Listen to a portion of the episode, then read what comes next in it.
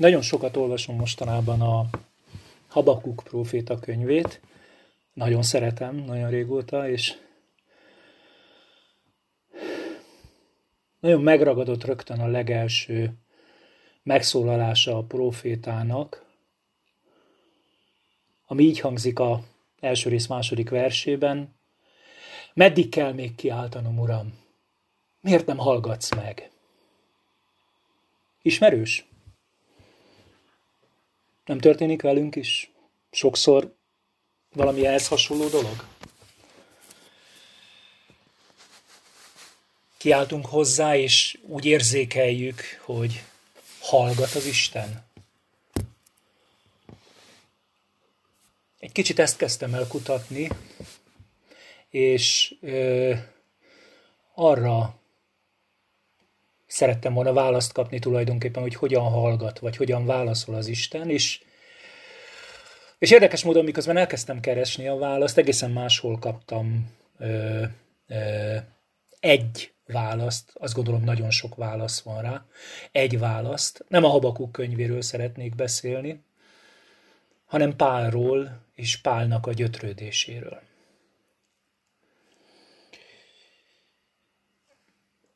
Pálapostórról úgy érzem, van egy, van, egy, van egy kicsit sztereotíp képünk. Ő a nagy apostol, ő a gyülekezet alapító, aki megy töretlenül előre, és mindig minden sikerül. Azonban, ha megnézzük a korintusi gyülekezettel való kapcsolatát, és itt különösen a második korintusi levél közepét, akkor valami nagyon érdekes szituációt látunk. A második korintusi levélben Pál arra kényszerül mindenféle ő általa állapostoloknak, szélhámosoknak nevezett emberekkel szemben, és tulajdonképpen magával a gyülekezet szemben is, hogy védje a saját apostolságát. És miközben, miközben ezt teszi,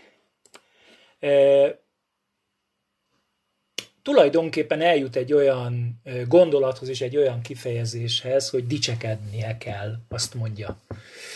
Bár itt nagyon következetesen használja a mm, az esztelen dicsekedés kifejezést.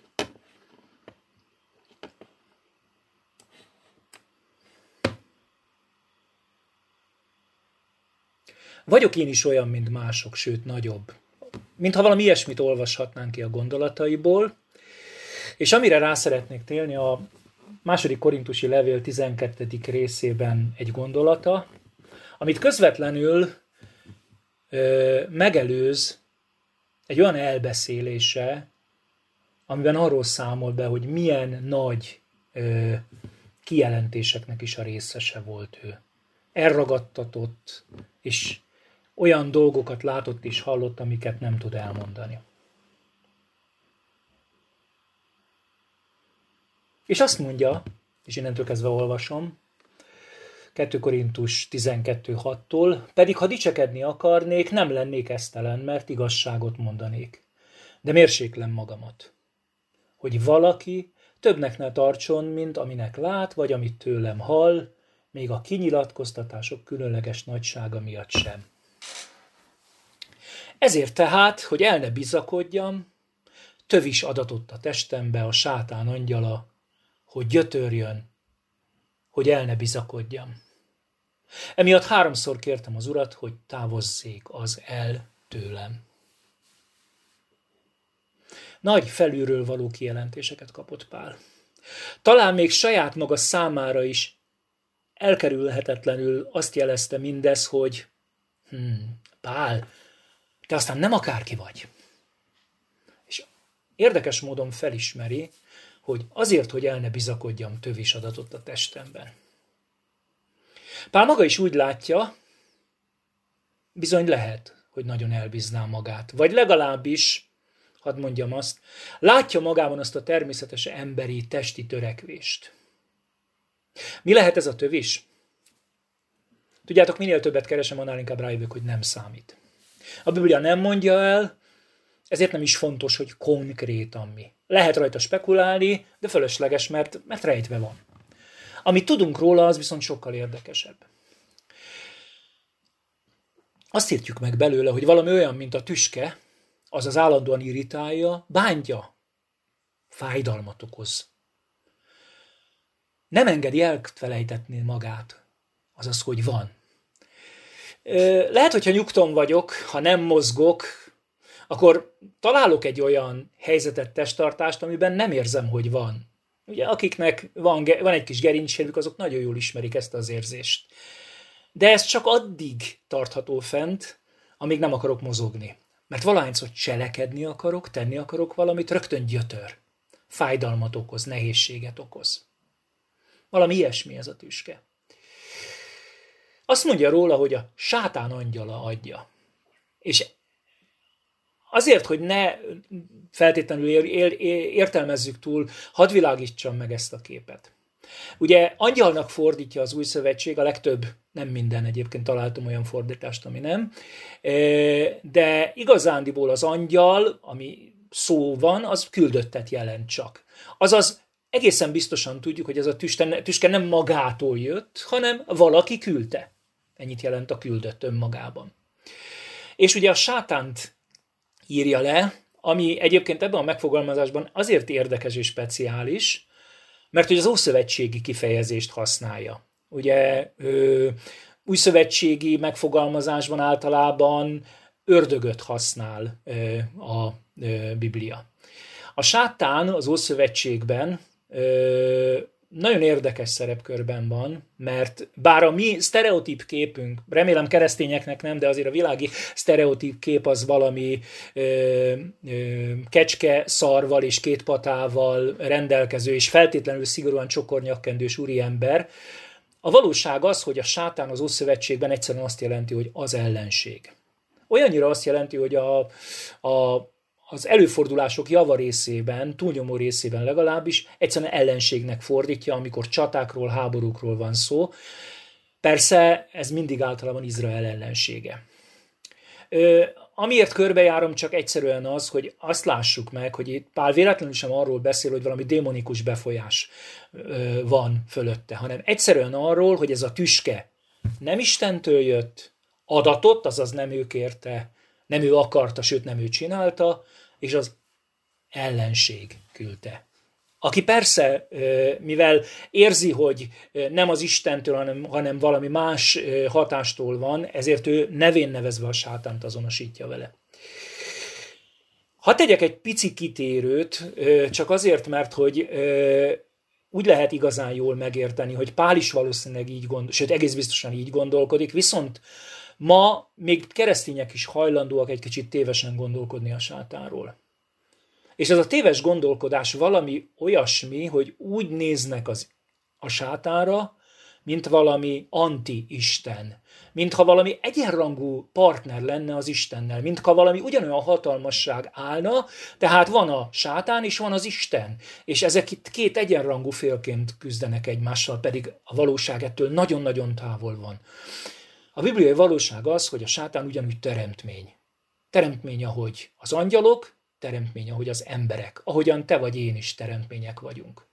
Olyan teremtmény, aki fellázadt, aki ellenszegül, akinek a lényege a vádlás és a rombolás. Ugye ezt fejezi ki a görögben használt diabólosz, amit néha hallunk mi is. Jézus úgy mondja el a János evangéliumában, hogy a tolvaj csak azért jön, hogy lopjon, öljön, pusztítson. Na, ez a hatás az, amit Pál nagyon világosan felismer. Van valami az életében, valami, ő tüskének hívja, nevezzük izének, ami nem Istentől van, hanem az ellenségtől jött, és ami hátráltatja őt a szolgálatában. Hogy abban a szolgálatban, hogy teljes erőből tudja tenni azt, amit szeretne tenni. Mi lehet ez? Azt mondtam, nem akarom meghatározni, de azért a elképzelések tárháza elég széles. Betegség, bűn, vagy valami állandóan visszatérő kísértés. Még az is előfordulhat, hogy valami konkrét személy a fogalomba belefér, aki, aki állandóan akadályozza.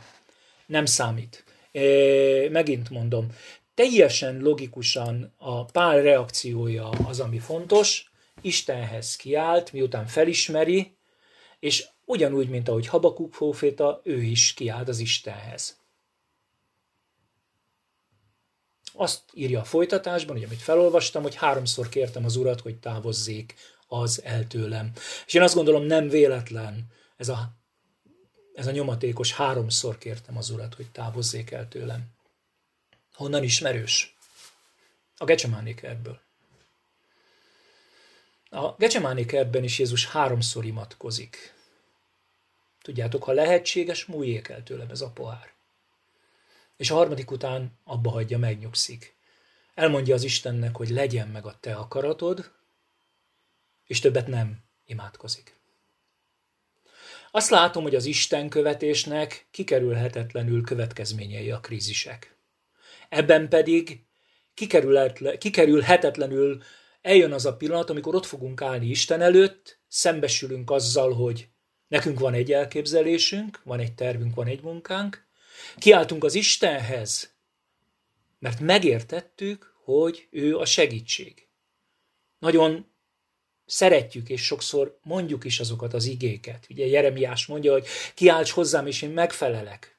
Vagy, vagy az 50. Zsoltár, amit, amit szerintem minden hívő legalább ezt az egy versét mindig tudja, hogy hív segítségül engem a nyomorúság idején. Nem az igékkel van baj. Azt kell, mondjam, néha a kiáltásunkkal van gond.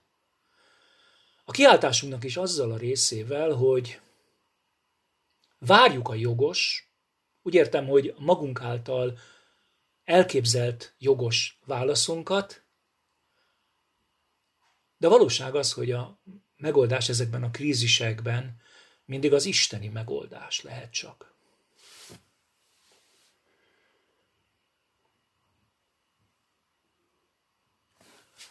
Néhány héttel ezelőtt beszéltem róla, és én csak emlékeztetőül hadd hozzam el az ottani gondolatot két mondatban.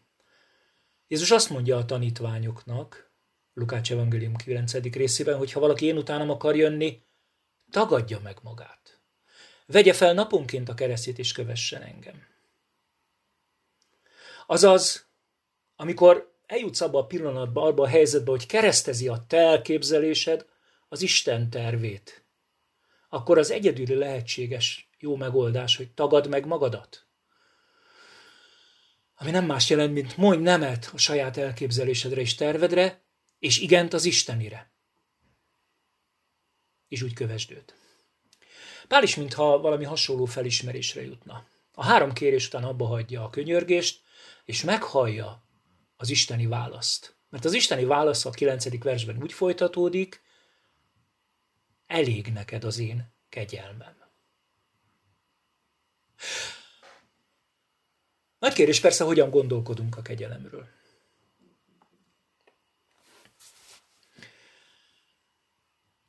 Péter a Jeruzsálemi Apostoli Gyűlésen leszögezi, ez egy nagyon fontos mozzanata, azt gondolom az apostolok cselekedeteinek, hogy ellenben mi, és itt ugye a zsidók, kifejezetten a zsidó keresztények mondják, mi abban hiszünk, hogy az Úr Jézus kegyelme által üdvözülünk. Éppen úgy, mint ők, azaz a pogányok. És ez százszerzelékig igaz. Azonban talán éppen ebből adódóan nagyon erős bennünk az a törekvés, hogy a kegyelem fő feladata az üdvösségünk. Ami igaz, csak leszűkítjük erre. Úgy gondoljuk, hogy megtértél, bűnbocsánatot nyertél, kegyelemből természetesen, de most már szedd össze magadat. Azonban a Biblia valami egész mást mond. Van egy nagyon nehezen lefordítható ö, rész, János Evangélium első részében, a 16-os vers azt mondja, hogy mi, mi valamennyien az ő teljességéből kaptunk kegyelmet kegyelemre. Ez a kegyelmet kegyelemre, ez egy annyira tömören megfogalmazott valami, hogy igazándiból nagyon-nagyon hosszú körveírással lehetne elmondani a lényegét. Valami olyasmiről beszél a kifejezés, hogy a kegyelem az nem egy pillanatnyi egyszeri dolog, hanem valami, valami körkörös, valami újra és újra visszatérő megjelenésről beszél. ha valaki matematikában otthon van, olyan, mint a rekurzió, amikor újra is újra meghivatkozom önmagamat. Nincsen olyan, hogy valami nem kegyelemből lenne. A kegyelemre kegyelem és újabb kegyelem kell lenni az egyedüli megoldásnak és válasznak.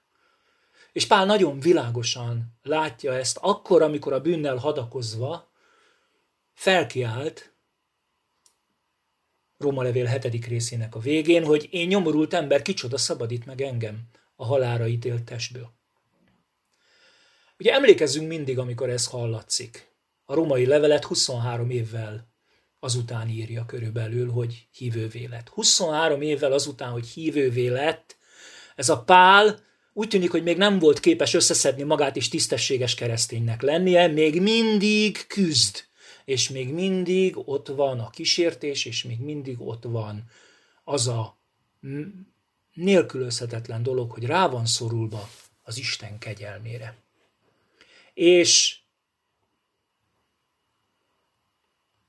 ő is tudja, és mi is tudjuk, hogy egyedül Isten folyamatosan jelenlévő, napról napra megújuló kegyelme tartja meg őt. Még őt is, a nagyapostolt is.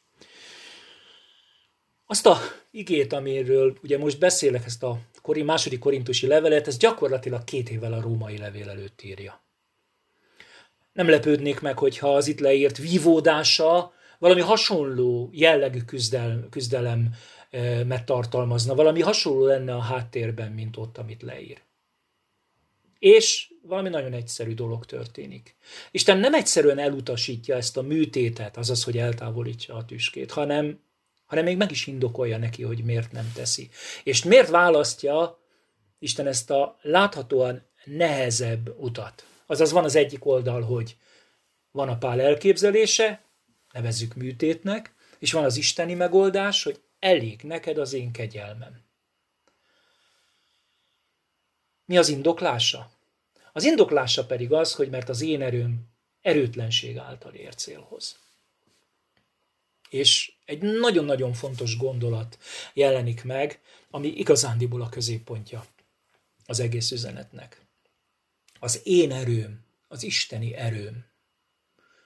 Ahhoz, hogy az én erőm és az isteni erőm megjelenjen, ahhoz bizony az kell, megjelenjen a te erőtlenséged és a te gyengeséged is. Nagyon sok ö, módon lehet ezt, hogy miért teszi az Isten magyarázni. Nem is kéne, elfogadhatnánk csak így magába, de hadd mutassak rá egyetlen egy nagyon fontos tulajdonságára az Istennek, ami számomra ö, megvilágítja, hogy miért mondja ezt. Ugye a Sinai Szövetség kötésnél a Mózes második könyvében, a, tulajdonképpen a tíz parancsolatban azt mondja, hogy én az Úr, a te Istened, féltőn szerető Isten vagyok. És aztán egy meg is más helyen Ézsaiás könyvében azt mondja, hogy én vagyok az Úr, ez a nevem, nem adom a dicsőségemet másnak, sem dicséretemet a bálványoknak. Az Isten féltékeny a dicsőségére. Senkivel, senki sem vitathatja el azt tőle. Az Isten azt akarja, hogyha ő cselekszik, azt mindenki, aki látja és hallja, azt Istennek és ne embernek tulajdonítsa. Tehát ha valami történik, az mindig csak is az Istennek legyen tulajdonítva, az ő dicsőségét mutassa. Azt mondja Pálnak, Pál, lépj egy kicsit hátrébb. Tudom, hogy nagy dolgokat kaptál, nagy apostol vagy, fantasztikusan munkád, de lépj egy kicsit hátrébb, légy erőtlen. És az én erőm majd így fog célba érni. Mert nem te, hanem én cselekszem. Azt mondja neki Pál, legyél szőlővessző. Emlékszel még, mit tanított Jézus az utolsó éjszakán? Azt mondta János 15-ben, hogy én vagyok a szőlőtő. Ti a szülőveszők, és aki én bennem marad, és én ő benne, az, az terem sok gyümölcsöt. Mert nélkülem semmit sem tudtok cselekedni. Azt mondja Pál, engedd meg, hogy az én erőm cselekedjen általad. Ne te akar cselekedni, hanem hagyd, hogy én cselekedjek általad. És Pál megérti ezt, és azt mondja a folytatásként már, hogy legszívesebben tehát az erőtlenségemmel dicsekszem.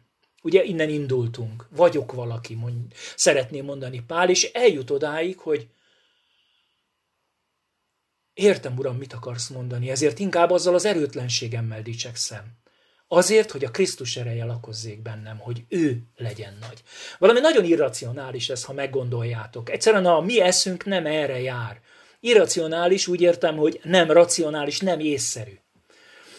És ezt az irracionalitást tulajdonképpen a tizedik vers meg is koronázza, és meg is ismétli még egyszer. Azt mondja, ezért Krisztusért örömöm telik erőtlenségekben, bántalmazásokban, nyomorúságokban, üldöztetésekben és szorongattatásokban.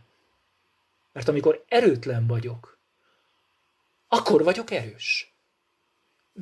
Világosan kell látni, hogy Pál nem mazohista, nem a fájdalomnak magának örül. Annak örül, hogy megértheti és élheti az isteni titkot. Ami úgy kezdődik, hogy elég neki az Isten kegyelme.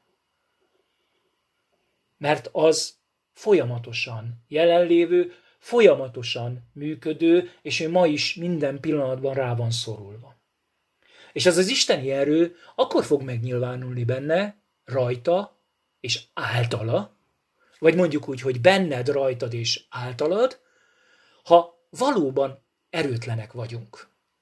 Azaz, eljutunk ahhoz a paradoxonhoz tulajdonképpen, hogy amikor erőtlenek vagyunk, akkor, akkor vagyunk erősek. Mert amikor én erőtlen vagyok, akkor tud az erős Krisztus hatalmas lenni én bennem. Joga jöhet a kérdés, ez, ezt a paradoxont egy kicsit tekergetve, hogy na jó, de mit kezdjünk azzal a rengeteg felszólítással, 31. Zsoltárba olvasta tegnap reggel nekem Judit éppen fel, hogy legyetek erősek és bátor szívűek, mind akik az Úrban reménykedtek. Vegyük észre, hogy abban kell erősnek és bátornak lenni, hogy az Isten kegyelmének engedjük át a cselekvést, és ne én akarjam megoldani a problémákat. Azt hiszem, hogy ö, így kanyarodhatunk vissza igazándiból az induló kérdésemhez. Habakuk próféta úgy kiáltott fel, hogy meddig kell még kiáltanom, uram, miért nem hallgatsz meg? Szeretnék egy kicsit saját magamnak is, mert ez az egész kutakodás innen indult ki. Tehát saját magamnak is, és nektek is egy kicsit visszakérdezni. Valóban hallgat az Úr? Vagy csak nem az történik, amit mi elterveztünk? Azt hiszem, hogy Isten nem süket. Ő az atyánk. Ő a mindenható Istenünk, aki tudja a mi dolgainkat aki hallja a mi kéréseinket, mielőtt még ajkamon sincs a szó, már egészen tudod. Ennek az Istennek azt mondani, hogy nem hallja, nyilvánvaló, értelmetlen dolog. De vegyük észre, hogy az Isten nem az inasunk, nem a szolgánk, akinek csettinthetünk a kéréseinkkel, mert jogunk van hozzá, mert megérdemeljük. Ő a mindenható Isten, a világ mindenség ura, aki, akinek elvitathatatlan az abszolút státusza, és, és lássuk be, emellett még ráadásul sokkal jobban is tudja a helyes választ, mint mi még mielőtt egyáltalán megfogalmaztuk volna a kérésénket. Én azt látom, hogy Pál is ezt értette meg ebben az igében, nyomon lehetett követni, hogy hogyan vezeti el Isten arra, hogy miért nem az a válasza, amiért ő kiállt.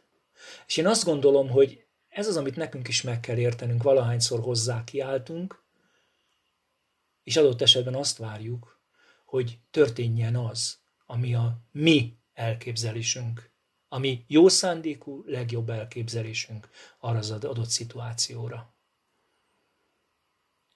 Legyen meg a te akaratod, mondja a harmadik ima végén Jézus. És